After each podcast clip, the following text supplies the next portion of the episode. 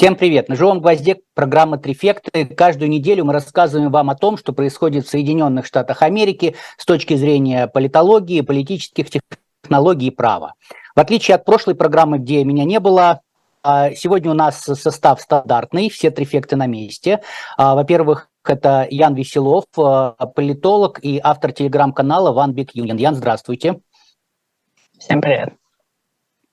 Павел Дубавский, руководитель компании Дубравский консалтинг и автор телеграм-канала Campaign Insider. Павел, приветствую вас. Приветствую, добрый вечер. И я, Игорь Слабых, юрист и автор телеграм-канала US Legal News. А, о чем будем говорить в сегодняшней программе? А, всем полюбился Блиц, поэтому мы его обязательно будем продолжать. Сегодня у нас в Блице будет а, провал голосований по дисциплинарной ответственности Джорджа Сантоса и Рашиды Тлаиб. А, расскажем про статус а, забастовок, которые ранее освещали в наших программах. Скажем о том, а, почему, какие есть варианты. ФБР провело обыски у соратницы мэра Нью-Йорка. И а, хотя в Блице мы обычно берем три темы, поскольку мы трифекты, в этот раз тем будет четыре, потому что мы решили взять э, срочную тему, которую вот э, буквально такая горящая. Нью-Йорк Таймс опубликовала результаты опроса поддержки Трампа или Байдена в колеблющихся штатах, и в соответствии с этими опросами а, Трамп выигрывает в 5 из 6 штатах. А, расскажем, как мы это все видим. Ну и среди основных тем а, мы расскажем о том, как и почему руководитель комитета по надзору Джеймс Комер обвиняет президента США Джозефа Байдена во, взяточничестве, а как идут переговоры по предоставлению американской помощи Украине и Израилю, и расскажем о докладе о возможной войне между США с одной стороны и Россией и Китаем с другой. Вот, прежде чем мы будем двигаться к нашим темам, напомню, что мы очень вас ставить лайки и писать комментарии. Это нам поможет э, продвигать это видео в YouTube. А, ну и, собственно говоря, сделайте, сделайте нам приятное или неприятное, в зависимости от того, как вы а, нас видите. А, еще также забегу немного вперед. Следующий выпуск у нас будет 50-й юбилейный. И, как обычно, каждый 10 выпуск мы будем отвечать на ваши вопросы. Поэтому готовьте вопросы, на следующей неделе задавайте их в чате давайте мы постараемся ответить на максимальное количество. Ну а пока переходить к нашим темам. А, на неделе а, Палата представителей решила принять а, ну, скажем так, отдельные члены Палаты представителей решили принять дисциплинарные меры воздействия на двух представителей. Это Джордж Сантос и Рашида Тлаиб. Что касается последней, Рашид Лаиб, э, это значит, представитель от э, Мичигана. Э, это единственная в Палате представителей представитель, которая является палестинкой по происхождению, хотя родилась она в США. И, собственно говоря, ее коллега Марджори Тейлор Грин, о которой мы также много рассказывали, она внесла значит, на рассмотрение палаты резолюцию, а, которая требовала а, высказать порицание представителю Тлаиб. Почему? Потому что за антисемитизм риторику, симпатии террористам и то, что Тлаиб возглавляла э, восстание в комплексе зданий Капитолия. Если помните, мы рассказывали о том, что э, несколько сотен протестующих пришли в Кэннон Билдинг, там, значит, устроили сидячий пикет, э, скандировали, с ними вместе выступала и представитель Тлаиб, ну и вот, собственно говоря, поэтому представитель Грин назвала это предводительством восстаний.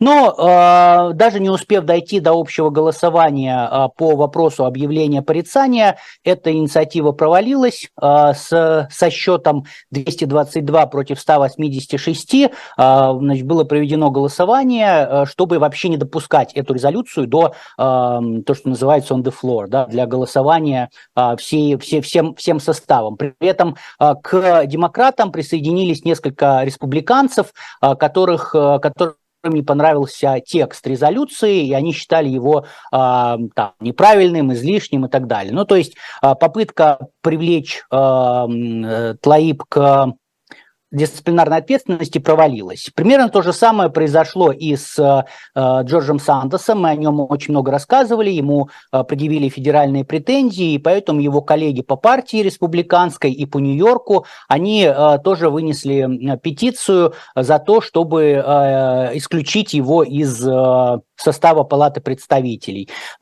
Но это голосование опять тоже провалилось. А, значит, сам Сантос сказал о том, что я не признан виновным судом, поэтому что вы хотите, презумпция невиновности, а, так нельзя делать, нужно дождаться, что скажет суд. Ну и, собственно говоря, а, голосование показало, что с одной стороны, не то чтобы большинство членов палаты с ним согласно, потому что за его исключение проголосовало 213 представителей 182 было против, но для исключения нужно две трети голосов а, от кворума, поэтому а, исключение Сантоса из Палаты представителей не произошло, ну и, собственно говоря, тоже провалилось, как и в случае с Тлаиб, зайдя на один шаг а, дальше.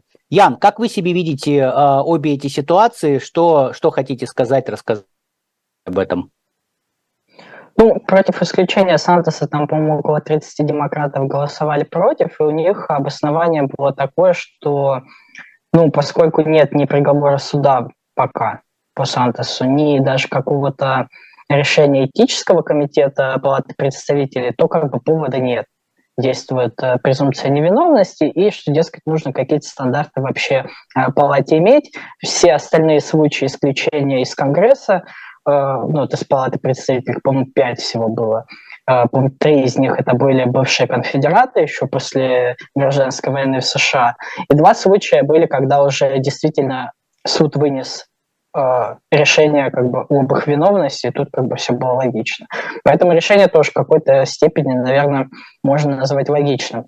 А, по Твоик, да, тоже некоторые республиканцы были не согласны. Вообще довольно иронично, что Марджори Тейлор Грин Э, вынесла эту резолюцию, потому что она тоже прославилась такими, ну, мягко говоря, э, неоднозначными высказываниями на еврейскую тему, потому что она как-то, ну, помните, может, она обвиняла э, пожары в Калифорнии на какие-то еврейские космические лазеры, потом сравнивала с Холокостом требования носить маски, ну, тоже как бы личность довольно неоднозначная. Вот, ну, при этом я бы отметил, что вообще даже вот не говоря об исключении, даже вот это осуждение официальное, это такая мягкая форма воздействия, нужно просто большинство голосов, и она тоже довольно редкая. То есть э, там с 1980 где-то по 2019 год было лишь 9 попыток Э, подвергнут законодателей осуждению. Но вот последнее время стали более активно эту меру пытаться применять. С 2020 года было аж 35 попыток, и мне кажется, это тоже э, признак такой политической поляризации между партиями, о которой мы много э, в этой программе говорим, что партии не готовы друг друга воспринимать как просто честных оппонентов, и вот прибегают все больше к такому давлению. Да, Ян, спасибо. Павел, э, что, что можете добавить, рассказать? Э, про Сантоса толком на самом деле нечего сказать. Объясню просто. Мне кажется, надо ну, дождаться завершения всей этой ситуации уже и потом что-то комментировать, потому что, ну, вот это прям сериал бесконечный, это Санта-Барбара. То это, то то, здесь откажется, здесь согласится. Но в любом случае, давайте скажем так, что вот вайп у него, то есть настрой, как у Леди Гаги. Вот почему? Потому что он ведет себя как настоящая королева, я бы сказал, которому все ни по чем. То есть человек, вот, который, то, что называется, риз, вот в ТикТоках, когда пишут там в комментариях, то есть харизматичный личный, который умеет доказывать, умеет себя отстоять. И неважно, что он сделал и где он соврал, просто он сам по себе такой. Вот. Но, естественно, все его вранье и уголовные все эти вещи осуждаем. А что касается Рашида Тлаиб, то здесь вот, э, дополняя комментарии Яна вот про 35 э, попыток э, ограничить как-то свободу слова у конкретных конгрессменов, конгрессвумен по тем или иным темам. Еще тоже кейс был с Ильхан Амар, который с ней в одном скваде состоит, вот такой, можно сказать, фракции. И там тоже было, по-моему, либо одна, либо две попытки, уже точно не помню, но одна из них касалась того, что якобы ее супруг оказался ее братом, потому что он переехал там незаконно, получил визу незаконно и прочее, прочее, прочее. В итоге ничем это не завершилось, это не подтвердилось, утвердилось, но сам, сам вот этот институт как бы вынесения неодобрения со стороны той или иной партии или даже со стороны всего Конгресса сейчас мне видится как такое оружие. Хотя надо сказать, что э, Рашида Тлаиб, она все-таки дает э, определенные поводы. Почему? Потому что она и в митингах э, антиизраильских участвует, и их организаторами является. А здесь надо понимать, что все-таки Израиль это буквально военный союзник Соединенных Штатов Америки, и не все конгрессмены, конгрессмены, конгрессмены с этим согласны, особенно от республиканской партии. Да, Павел, да, я, бы добавил, я бы добавил еще, что Тлаип и Амар вообще в Израиль э, запрещен въезд. Они как-то в составе делегации Конгресса хотели приехать, и вот им отказали во въезде из-за пропалестинских, ну и, соответственно, антиизраильских э, комментариев. Да, Ян, спасибо. А я еще добавлю, что э, что касается Тлаиб, то она вот недавно выпустила ролик, буквально на днях, где она прямо обвинила а, Байдена в геноциде палестинцев. Ну, то есть это как бы при том, что она является членом демократической партии, она своего же демократического президента обвинила в геноциде, ну, то есть достаточно такая жесткая позиция у нее, но э, повторюсь, да, что она по, она палестинка, хотя родилась на территории США, а вместе с Амар они вдвоем, насколько я понимаю, они единственные мусульмане в, во всей мусульманки во всей палате представителей, то есть поэтому это, наверное, тоже как-то влияет.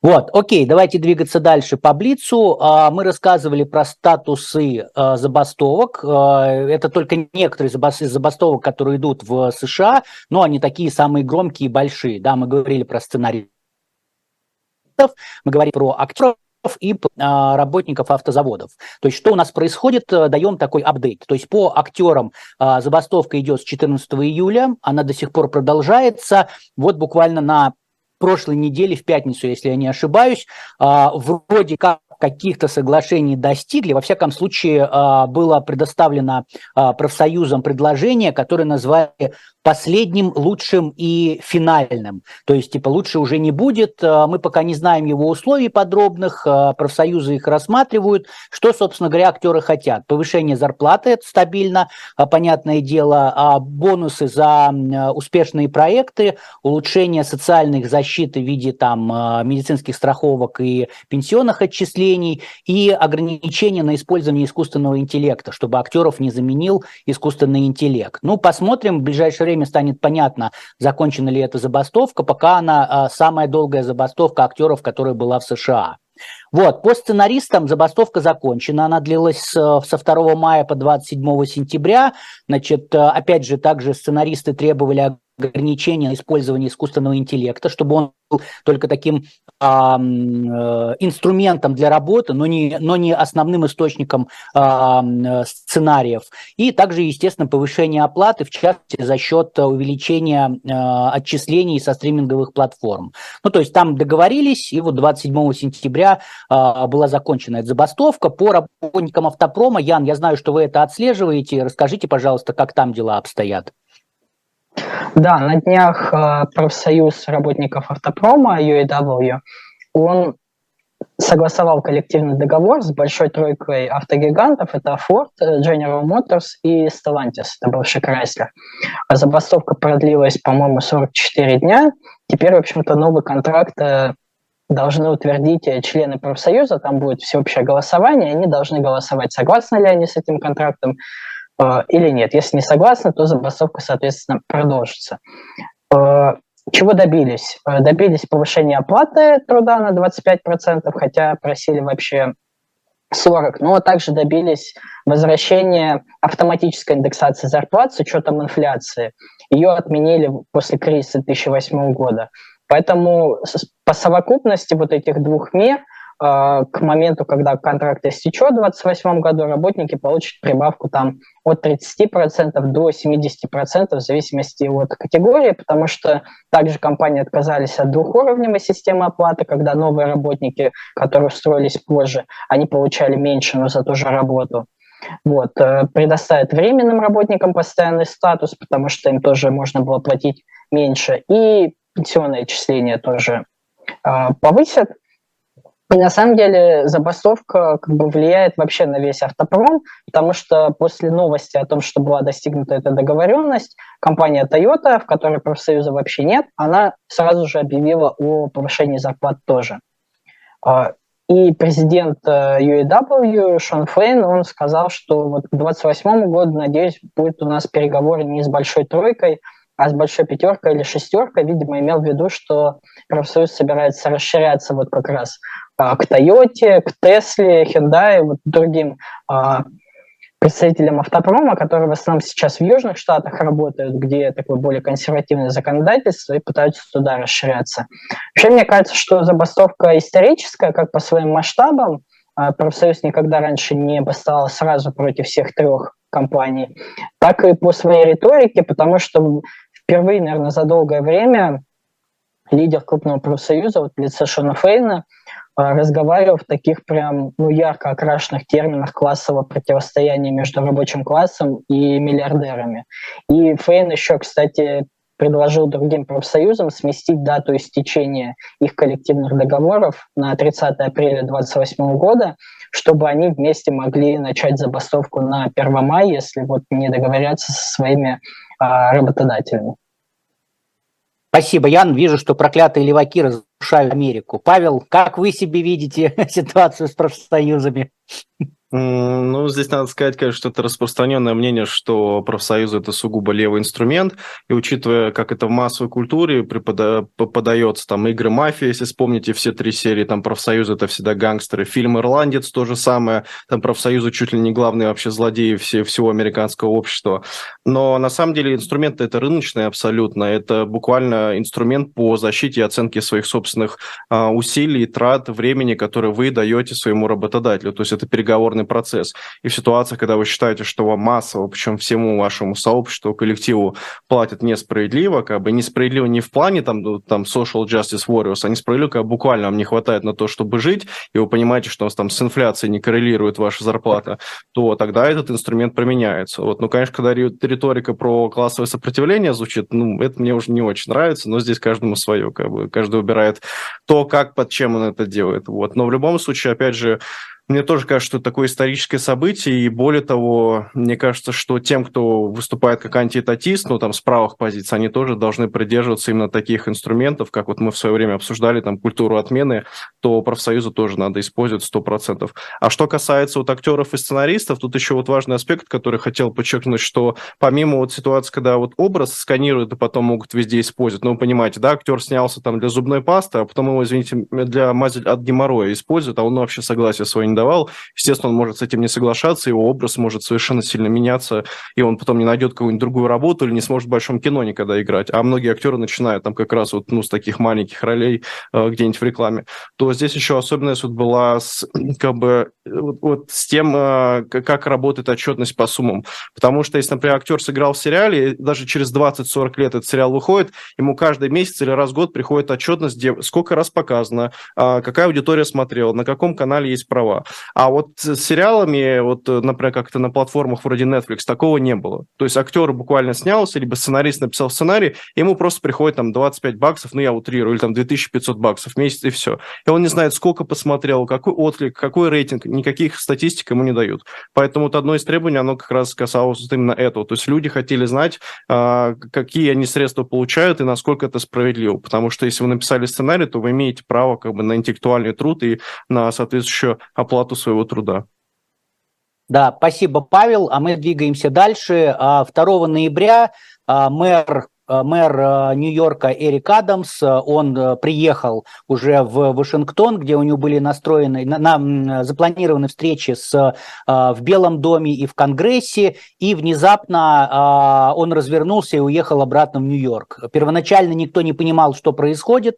Пресс-секретарь сказал, что там появился срочный вопрос, который нужно разрешить, и только через несколько число, часов стало известно, что ФБР провело обыски дома у одной из соратниц соратниц мэра а, Брианы Сакс, и это не просто какая-то рядовая соратница, это главный человек в а, компании мэра, который отвечает за финансирование, за сбор финансов.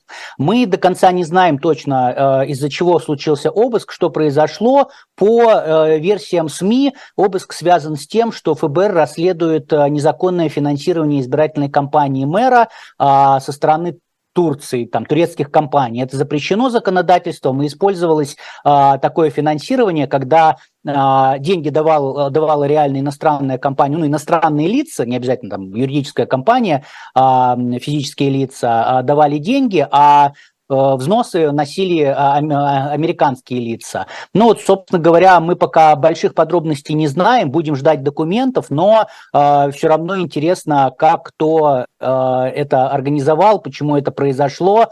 Э, Павел, как думаете, значит, э, есть, есть конспирологический сценарий, мы обсуждали, что стоило мэру, мэру Нью-Йорка выступить против э, значит, не, не, не, неправильной Э, неправильного регулирования миграции, как сразу же вот э, на него надавили. Что вы думаете, э, что происходит, чего нам ждать? Э, спасибо, Игорь. Но выглядит это действительно так, очень неожиданно, необычно. Еще там фотографии от журналистов самого этого мэра, как он там увидел это все, как он поехал к себе, то есть выложили фотографии. А, вы, выглядит как в, в сериале «Мэр», где там мэр Чикаго, у него деменция, по-моему, была, и вот он не, часть вещей не помнил, а часть, часть вещей помнил, у него такие же ситуации происходили. Кого-то обвинили из помощников в коррупции, все, кабанчиком выезжаю. Но здесь э, как бы мало информации, которую прям можно анализировать, то есть мы пока не знаем. Я лишь тогда предположу, так немножко шутя, что все-таки сериал «Карточный домик», как мне кажется, он реально изменил политическое поле, которое есть в США. Вот мне кажется, раньше никто бы не поверил, что Мэтт Гэтс может реально один буквально в одиночку спикера Палаты представителей убрать, сделать исторический рекорд. А теперь это возможно. То есть, ну, американская политика из-за искусства как бы двигается, то есть, ну, буквально искусство влияет, как мне кажется, на, на массы и на политику. Но это, естественно, шутя, это не серьезно, но все равно. Спасибо, Павел. Ян, а вы как видите эту ситуацию, что думаете?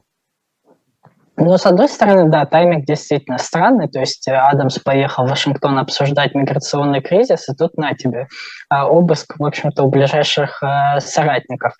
А, с другой стороны, э, вообще ситуация это началась не сейчас, потому что в сентябре бывшего главу департамента строительства Нью-Йорка, вот как раз при Адамсе, им назначенным, Эрика Ульриха, его обвинили в получении взяток, и ранее он тоже участвовал в сборе средств для компании Адамса. А в июле прокурор Манхэттена предъявил обвинение а, шестерым связанным с мэром людям за тоже незаконное пожертвование его компании. То есть, если так смотреть, то какое-то все-таки, видимо, дело есть, именно связанное вот с э, жертвованием денег. А, я в статье в Нью-Йорк Таймс э, из нее так понял, что там такая схема была, что Адамс вообще часто в Турцию ездит, он там был уже, по-моему, 6 или 7 раз. Вот. И есть э, строительная компания в Нью-Йорке, турецкая, вот. И ее сотрудники как бы жертвуют э, избирательной кампанией Адамса, и, видимо, по версии следствия, на самом деле просто эти сотрудники, они как бы номинальными жертвователями выступают, то есть они свои деньги переводят, а, как бы, которые им, собственно, дают. Поэтому, ну, не очень понятно, я думаю, будем следить за этим делом, это все равно очень интересно. Да, Ян, спасибо.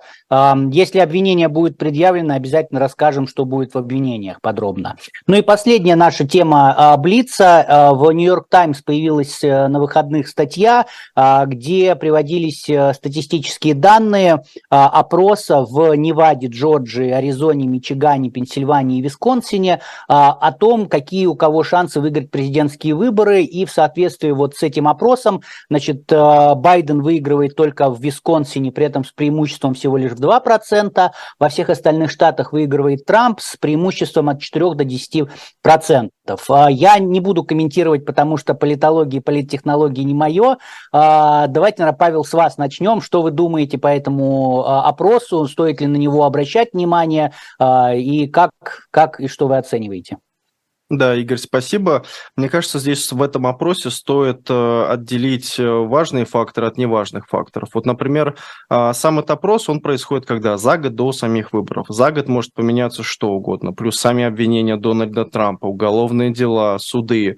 А, в плане рейтинга мы уже не раз обсуждали, что никак на, на Дональда Трампа это не сказывается. Единственный фактор, который может сработать, если или когда, тут в зависимости от того, как сработает, сработают суды, Трамп станет виновным, то то тогда, конечно же, это сработает примерно до 10, максимум 12% электората внутри республиканской партии могут от него отвернуться. Но это пока как гипотеза. Соцопросы показали, что это максимум. То есть не 50 там, процентов, не, не 100 процентов, очевидно. Это первый фактор. Второй фактор, если не брать не временной, а брать количественный. Действительно, в 5-6 штатов по двум ключевым вопросам. Первое – это участие, не участие США в войне. Второе – это экономические показатели конкретно жителей, избирателей этих штатов.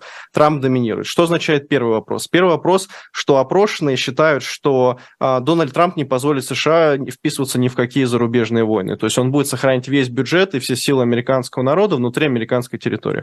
Второй отвечает на что? А, как будет работать, вернее, какой будет ВВП, какая будет инфляция, то есть какие экономические показатели в целом будут. И Трамп действительно в 5-6 штатах, причем спорных штатах, которые вот то, что называется flip states, которые все время то красные, то синие, то демократы, то республиканцы, именно эти штаты в 2020 году дали победу Байдену на самом деле. И это ключевые, это очень важные штаты. И мне кажется, что в этом соцопросе здесь, ну, как бы с точки зрения вот цифр, можно к нему присмотреться и видеть тенденцию. И я сейчас, ну, вот вижу тенденцию, что Трамп действительно доминирует над Байденом. Да, 3%, это если в целом брать их рейтинг, Трамп сейчас на 3% доминирует над Байденом. Это статистическая погрешность, то есть это маленькие цифры, их нельзя, нельзя на них опираться, говорить, вот Трамп 100% выигрывает. Нет, ни в коем случае. Но тенденция, которая идет последние 2-3 месяца о том, что, несмотря на уголовные дела, на весь хейт, на высказывание Трампа на интервью, которое мы здесь тоже обсуждали, которые, ну, носят странный характер, одиозный характер, я бы даже позволил себе. Все равно Трамп по вопросам экономики, по вопросам доверия к себе становится популярнее, чем Байден. Байден антирейтинг 56%.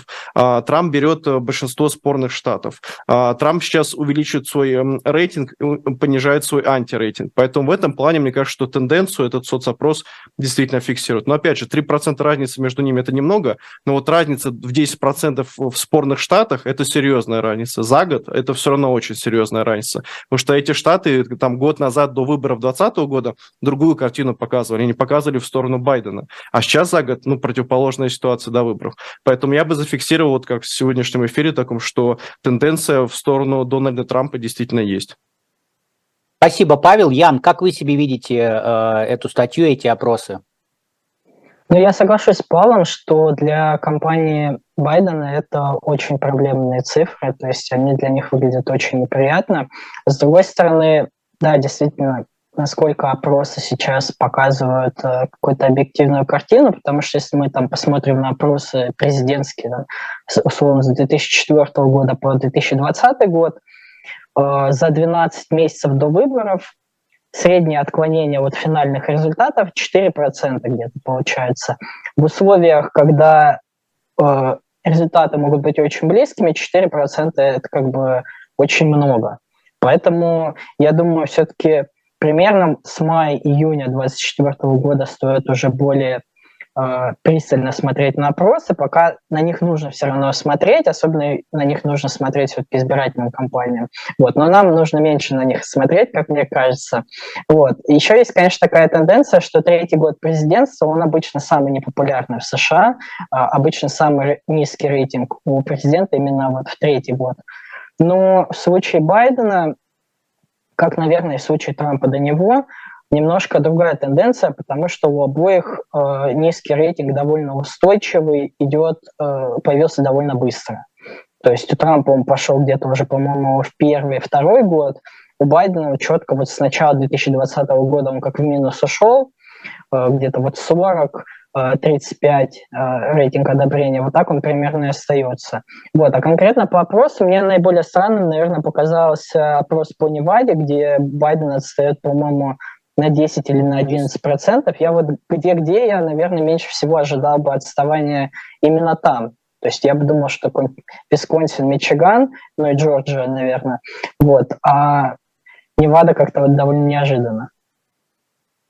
А, спасибо, Ян. А, но будем наблюдать, да, у нас как бы год впереди. Действительно, я согласен, что тут нужно смотреть динамику. Цифры, может быть, они сами по себе ничего не говорят, но динамика цифр, она может говорить, во всяком случае, как э, правильно вы сказали, что ну, это как самая интересная информация для избирательных кампаний. Но мы все равно будем на них смотреть и рассказывать нашим зрителям, что видим. Окей, тогда давайте перейдем к нашим основным темам. А, на прошлой неделе руководитель комитета по надзору положения Палаты представителей Джеймс Комер обвинил Джо Байдена в получении взяток от Китайской коммунистической партии. Павел, расскажите, пожалуйста, подробности, как так получается и какие доказательства привел Комер и какую схему он описал, каким же образом Байден получал эти деньги. Да, Игорь, спасибо. Вообще, это уже третье обвинение Байдена. Там первое обвинение касалось 5 миллионов долларов, которые он получал. Второе было уточняющим про чек 200 тысяч долларов от его сына. И сейчас это уже третье обвинение, которое касается суммы в 40 тысяч долларов. И тут, ну, законный вопрос от нашего там слушателя и зрителя, ну, то есть, действительно, президент США, или там, когда он был вице-президентом, участвуют в коррупционных схемах ради 40 тысяч долларов. То есть, чтобы ну, наши слушатели понимали, 40 а, тысяч долларов вам даже не хватит, скорее всего, на хорошую магистратуру, да не, даже не в Лиге Плюща, а просто вот в таком среднем американском университете. Этих денег вам просто не хватит. И учитывая, что такие суммы, ну, кажется странным, что американский президент или когда он был вице-президентом, действительно гнался бы за ними. Но в любом случае, Джеймс Комер обозначил это как, ну, не то чтобы прям преступление, это возможное преступление, и в целом нужно, нужно еще догадаться, что это преступление, потом попробовать его доказать. Сама сумма была переведена как возврат займа и работала она по следующей схеме. Есть э, китайская коммунистическая партия, которая выделила 5 миллионов долларов для, скажем так, семьи Байдена. А, оно пошло в такую компанию, которая была совместно и китайская, и при этом связана была с венчурным фондом самого Хантера Байдена. Дальше переправляются 400 тысяч долларов самому Хантеру Байдену в его компании, которая занимается венчурными инвестициями. После этого деньги идут уже дальше по схеме а, другим родственникам семьи Байдена. Это Джеймс и Сара Байдены, а, так называемый вот The Hunter Biden Family.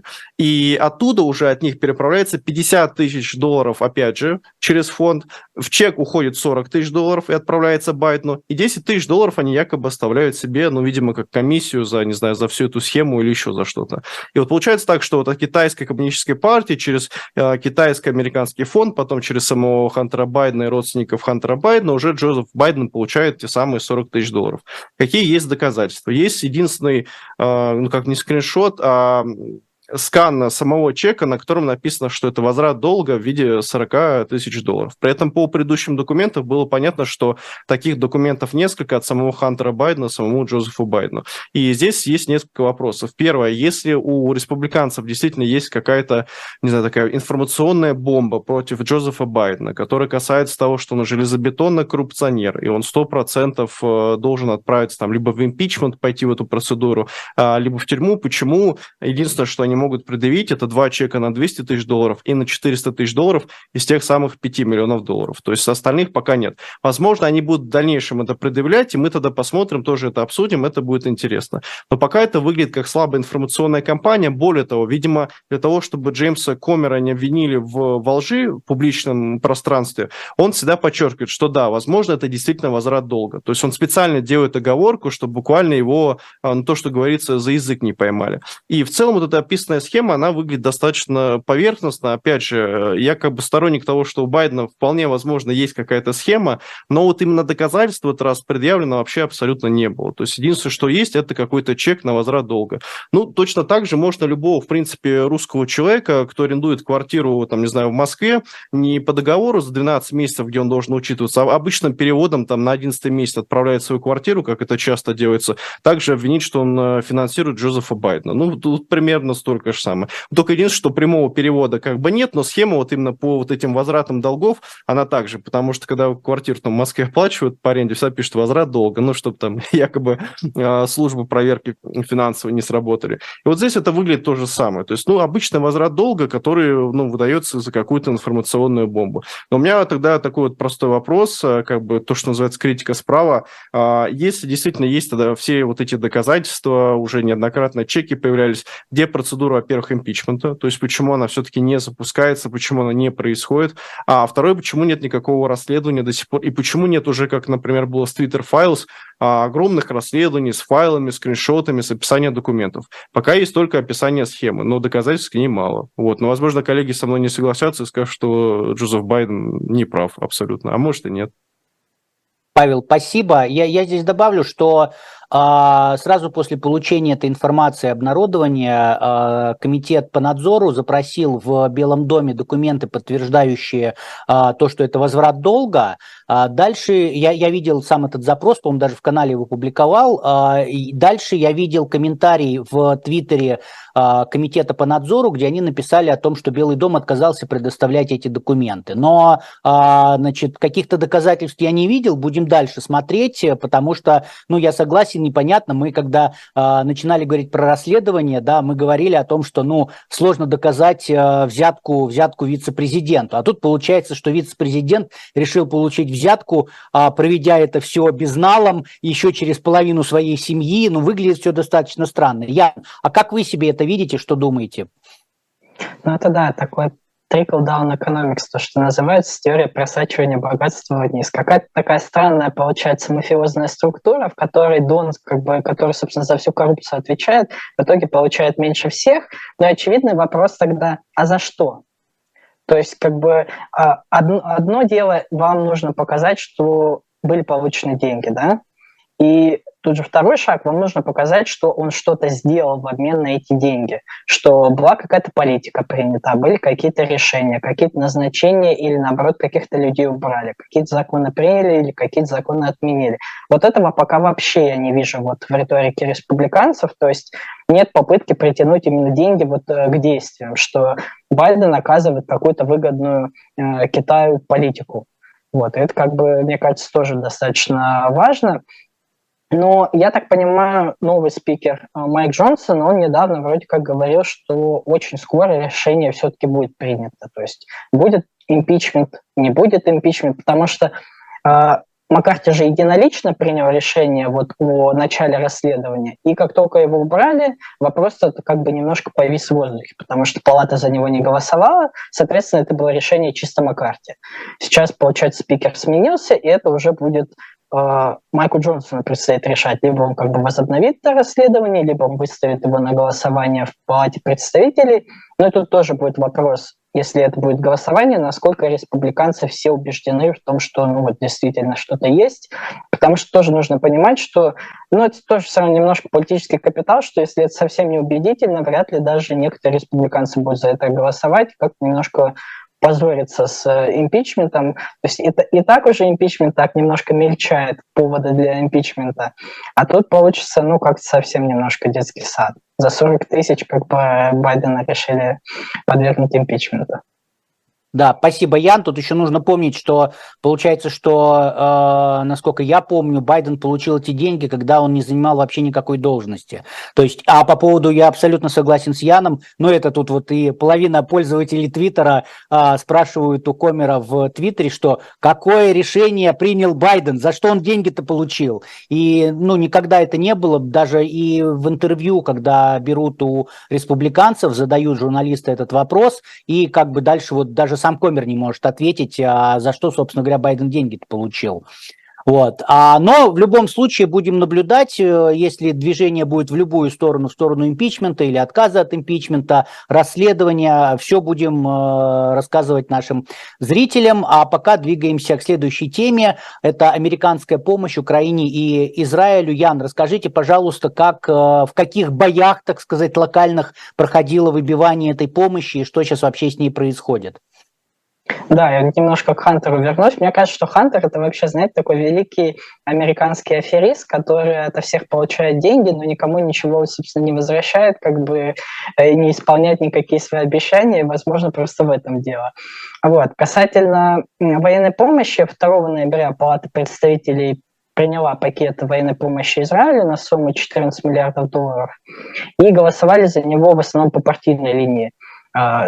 А, 214 республиканцев и 12 демократов. Против голосовали, получается, 194 демократа и 2 республиканца. А двое республиканцев, вот, собственно, Мерджер Тейлор Грин, про которого мы уже говорили, и Томас Мейси, они такие жесткие изоляционисты, говорят, что США никому не должны давать деньги, ни Израилю, ни Украине, все, а, все домой. А, демократы же были недовольны тем, что спикер Майк Джонсон отказался вот от подхода Байдена, что нужно как бы помощь всем странам объединить в один пакет и решил его разделить. Ну, не понравилось то, что не нашлось там места для гуманитарной помощи Палестине. Хотя мне кажется, что даже несмотря на это, такой чистый законопроект помощи Израилю, в принципе, мог бы получить поддержку большинства демократов, а не 12 членов фракции, таких наиболее произраильских. Они, в частности, около 8 миллионов долларов получили пожертвования от такой крупной произраильской лоббистской группы AIPAC. А, ну а республиканцы, они включили в него сокращение финансирования налоговой службы – и в итоге дефицит бюджета увеличится там, по на 12 миллиардов долларов, потому что из-за этого собираемость налогов снизится. Ну и демократы сказали, что как бы в таком виде мы за это голосовать вообще не готовы. Ну и кроме того, весьма вероятно, что даже в таком виде законопроект не пройдет и через контролируемый Сенатом, не контролируемый демократами Сенат. Собственно, по тем же причинам. Лидер демократов Чак Шумер, он по-моему, уже заявил, что я его даже на голосование выставлять не буду, а в США так можно. То есть США э, не обязана Верхняя Палата обязательно принимать законопроект, если его Нижняя приняла, если она этого не хочет, то есть даже рассматривать. Э, и Шумер сказал, что вместо этого они будут работать с сенаторами-республиканцами над таким единым законопроектом в духе того, что запросил Байден. То есть в нем будет совместно и помощь Украине, и Израилю, и Тайваню, и на миграционные органы тоже что-то выделят. И, по-моему, глава республиканской фракции Мич МакКоннелл, он тоже сказал, что, в принципе, с таким подходом согласен, хотя потребовал уступок э, в миграционной сфере. Поэтому сейчас есть такие слухи о том, что вот республиканцы в палате представителей в Сенате находятся в таком конфликте. Джонсон, в свою очередь, заявил, что планирует вроде как на следующей неделе выставить на голосование законопроект о военной помощи Украине, но будет не отдельный, его совместят с пакетом расходов для пограничных органов и миграционных служб. Ну, наверное, это сделано для того, чтобы попытаться заручиться поддержкой консервативных республиканцев, которые уже довольно давно выступают против помощи Украине, чтобы вот сказать, ну, проголосуйте за Украину, и вот заодно мы как бы границу нашу южную укрепим, и тогда республиканцы, скрипя сердце, за него проголосуют. Но пока законопроекта нет, мы не знаем, как он выглядит, какие в нем будут суммы, будут ли они такими же, как э, запросил Байден, или они будут меньше. Ну, возможно, на следующей неделе мы об этом узнаем. Спасибо, Ян. Павел, как вы себе видите эту ситуацию? На что, на, на что рассчитываете? А, мне кажется, что эта ситуация, она показывает в целом, что немножко есть сдвиг э, вот в американском обществе. Я смотрел по оценкам разных соцопросов, но уже явно больше 45% американцев смотрят на то, чтобы больше изоляционистские позиции выбирать и исследовать им.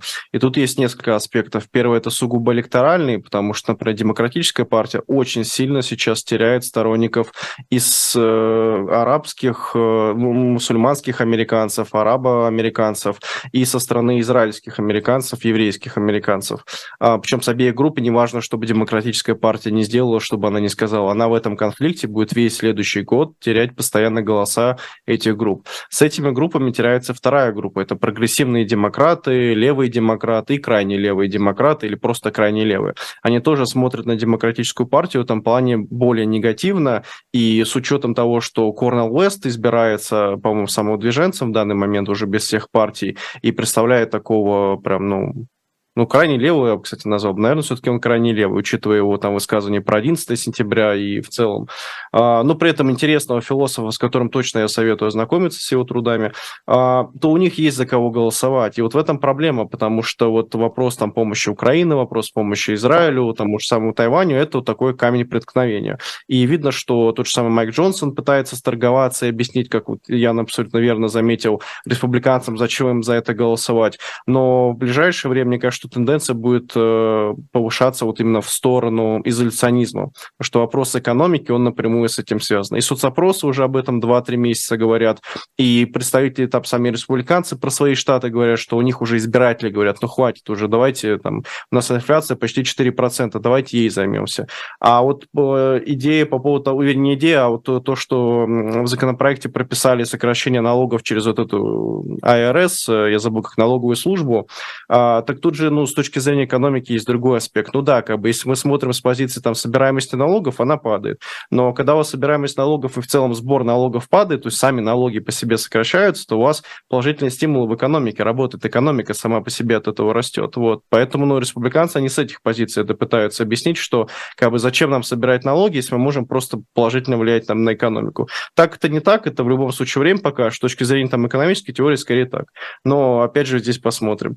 Но в любом случае эта битва сейчас будет тяжелая, мне кажется, что ну, вот если и сделают эту, эту помощь, и, ну, Израилю точно сделают, по Украине не знаю, честно скажу. Мне кажется, скорее всего, сделают, но это будет что-то одно большое и финальное. Мне кажется, что, скорее всего, это будет так. И уже ближе к 2024 году, учитывая, как звучат голоса и там Оливера Чейза и Либертарианской партии, у человека, у которого 12 тысяч подписчиков в Твиттере, но он уже своей позиции становится популярнее сейчас. И того же Корнела Уэста, и того же Кеннеди, который самым движенцем сейчас идет. Ну, изоляционистская позиция звучит все громче. Спасибо, Павел. А, ну, я тут от себя скажу, что я как-то в канале писал, что я с точки зрения помощи Украине а, остаюсь оптимистом, потому что, как обычно я говорю, да, что если демократы плюс э, такие олдскуль, олдскульные э, республиканцы поддерживают Украину, все равно в любом случае большинство будет поддерживать. В Верхней Палате мы уже знаем, да, потому что и э, демократы, Шумер сказал о том, что он поддерживает, безусловно, и даже МакКоннелл, который глава а, республиканского меньшинства в э, Верхней Палате, он тоже сказал, что он будет поддерживать э, помощь Украине. Ну, то есть дальше остается просто техническая работа, да, которая занимает время, да, это как бы плохо, что это занимает время, а не там происходит прямо сейчас, но я тут оптимистичен, посмотрим, конечно, как оно будет, тоже будем про развитие событий рассказывать.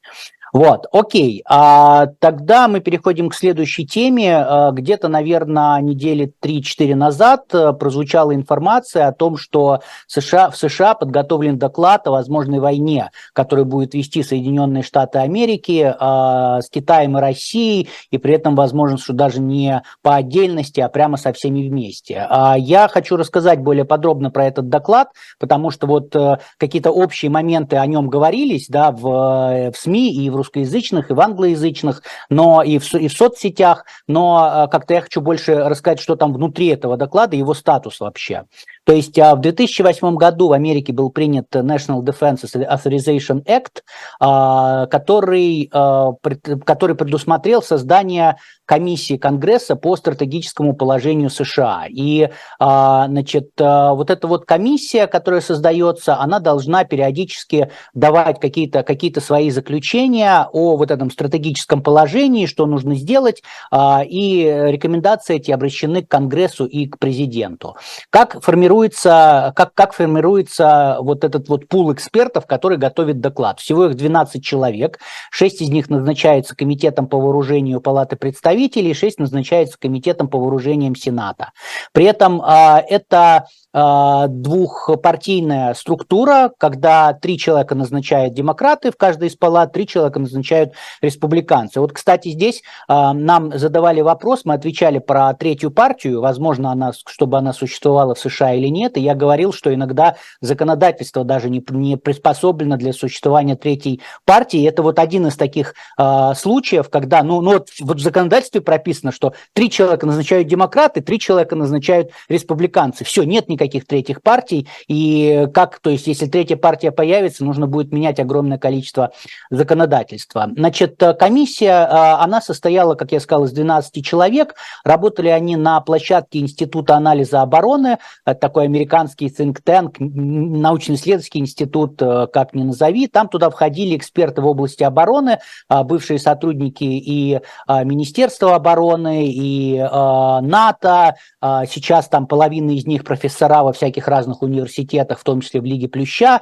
Ну, это, в общем, они начали работать в июле прошлого года, и вот год у них ушел на то, чтобы прийти к каким-то выводам. В итоге они, получается, свои выводы изложили на 160 листах доклада, 131 факт, 81 рекомендация, что нужно делать. Значит, и действительно этот э, доклад, он предусматривает возможный ядерный конфликт между США и между США с одной стороны и э, Россией и Китаем с другой. При этом потенциально возможно, что не отдельно с каждой страной, да, а прямо с одной стороны США, с другой стороны и Россия, и Китай. Но очень важное уточнение, которое я, например, особо не видел в, э, в сообщениях про этот доклад, там говорится о том, что источник конфликта в Европе Европе и Азии. То есть там не говорится о том, что эксперты ожидают нападения на США или что-то такое. Они говорят, что потенциальный источник конфликта – это Европа и Азия. А, соответственно, для России это Европа, для Китая это конфликт в Азии. А, значит, что предлагается?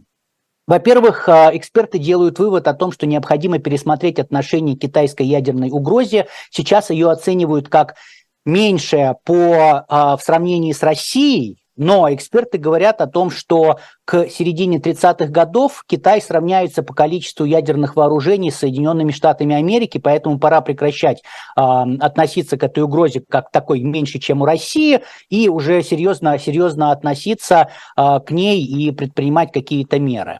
Значит, э, упоминается также Иран и Северная Корея, но к ним там меньше, меньше внимания обращено, больше это, конечно, Россия и Китай. Э, эксперты констатируют, что у России самый большой ядерный арсенал, но они говорят, говорят о том, что, скорее всего, это продлится, по их оценкам, до середины тоже 30-х годов, потом паритет изменится постепенно. Также, а, значит, эксперты говорят о том, что Россия продолжает разрабатывать биологическое оружие, несмотря на то, что это запрещено, а, химическое, химическое оружие, вернее, химическое оружие, несмотря на то, что это запрещено конвенциями международными. Вот. Они констатируют, что скорость развертывания а, войск российских достаточно высокая, и она не позволит своевременно немедленно среагировать НАТО, если вдруг э, произойдет какое-то нападение на какую-то из стран НАТО в Европе. То есть это они видят такая проблема. Ну и в целом они говорят о том, что США не готовы к вызову э, такой вот войны со стороны э, Китая и, и или России. Почему? Они говорят, что нет стратегии на случай такой вот э, войны, хорошей стратегии, также не не закончена программа модернизации ядерных сил, они требуют, ну, требуют, предлагают, тут кому как глагол больше нравится, улучшить кибервойска и космические войска, а, активно использовать современные технологии для вооружений, как бигдату и искусственный интеллект. Вот. Также они предлагают разместить ядерное оружие в Азии для того, чтобы это было сдерживающим фактором. Вот, и пару цитат я просто хочу прочитать а, к вопросу как раз о помощи Украине. Значит, а, как я сказал, что вот этот доклад, это а, он такой двухпартийный, да, то есть экспертов назначали обе партии, поэтому а, принимают решение, там принималось по принципу консенсуса, то есть можно сказать, что это видение экспертов от двух партий. И вот они говорят о том, что это прямо цитата, которую можно переложить на прямо на э, ситуацию с Украиной. Значит, э, Китай, Китай, Россия или обе страны сразу могут считать, что Соединенные Штаты и их союзники не будут готовы противостоять региональной агрессии достаточными силами, чтобы гарантировать победу, так как это может сделать Соединенные Штаты и их союзников уязвимыми в другом театре военных действий. Эти государства могут рассчитывать на то, что их воспринимаемый интерес к исходу конфликта в сочетании с ограничениями, которые они видят у Соединенных Штатов, может предоставить уникальную возможность для успешной агрессии со стороны Китая и России. А, при этом эксперты признают, что действия России в Украине показывают, что Россия готова нести большие потери. То есть, иными словами, 12 экспертов, они говорят о том, что а, Китай и Россия могут воспринимать США как, такая, как такую, ну, мягкотелую страну, и это спровоцирует и Китай, и Россию на какие-то агрессивные действия. Ну и вот как бы при, при, таких, при таком заключении я вот не очень понимаю, как э, республиканцы говорят о том, что нет, мы как бы э, Америка first, мы не будем помогать Украине, мы вот будем внутри себя и, соответственно, никак не будем ни на что реагировать. Но, опять же, это вот э, доклад, посмотрим, как эти рекомендации будут превращены в жизнь, э, как бы, и посмотрим, повлияет ли этот доклад на позицию тех же республиканцев по помощи Украине. А, так, коллеги, у нас остается одна минута. Ян, что-то про доклад хотите добавить быстренько? Мне кажется, это такая уже классическая перетасовка прямо оси зла. Россия, Китай, Северная Корея, Иран, вот сейчас еще Хамас туда поднанизали. Вот, в принципе, набор как бы плохих парней уже сильно не меняется. Но с Китаем, понятно, есть проблема вот именно контроля над ядерными вооружениями, потому что все вот эти классические договоры об ограничениях, они заключались там с Советским Союзом, Соединенными Штатами, Китай в них не входил и как бы до сих пор не входит, и это именно как бы, да, большая проблема в принципе. Павел, что-то хотите добавить? Очень быстро. Ну, совсем кратко, но мне кажется, что как раз этот доклад – это подтверждение изоляционистских позиций, почему они нужны. Потому что, во-первых, глобально все начнется из-за Европы, Азии, из-за двух конкретных регионов, то есть Украина и Тайвань, скорее всего. А второе как раз то, что если это начнется в любом случае, как это по докладу говорит, что вероятнее всего это может быть, тогда к этому и надо готовиться, ну, со стороны вот как бы американских законодателей и докладчиков. Я это так вижу. Ну, я это так интерпретирую. Да, окей. А, коллеги, всем спасибо. А, всем большое спасибо за внимание. А, увидимся на следующей неделе. С вами были Трифекты, Веселов, Дубравский и Слабых. Всем пока. Пока-пока.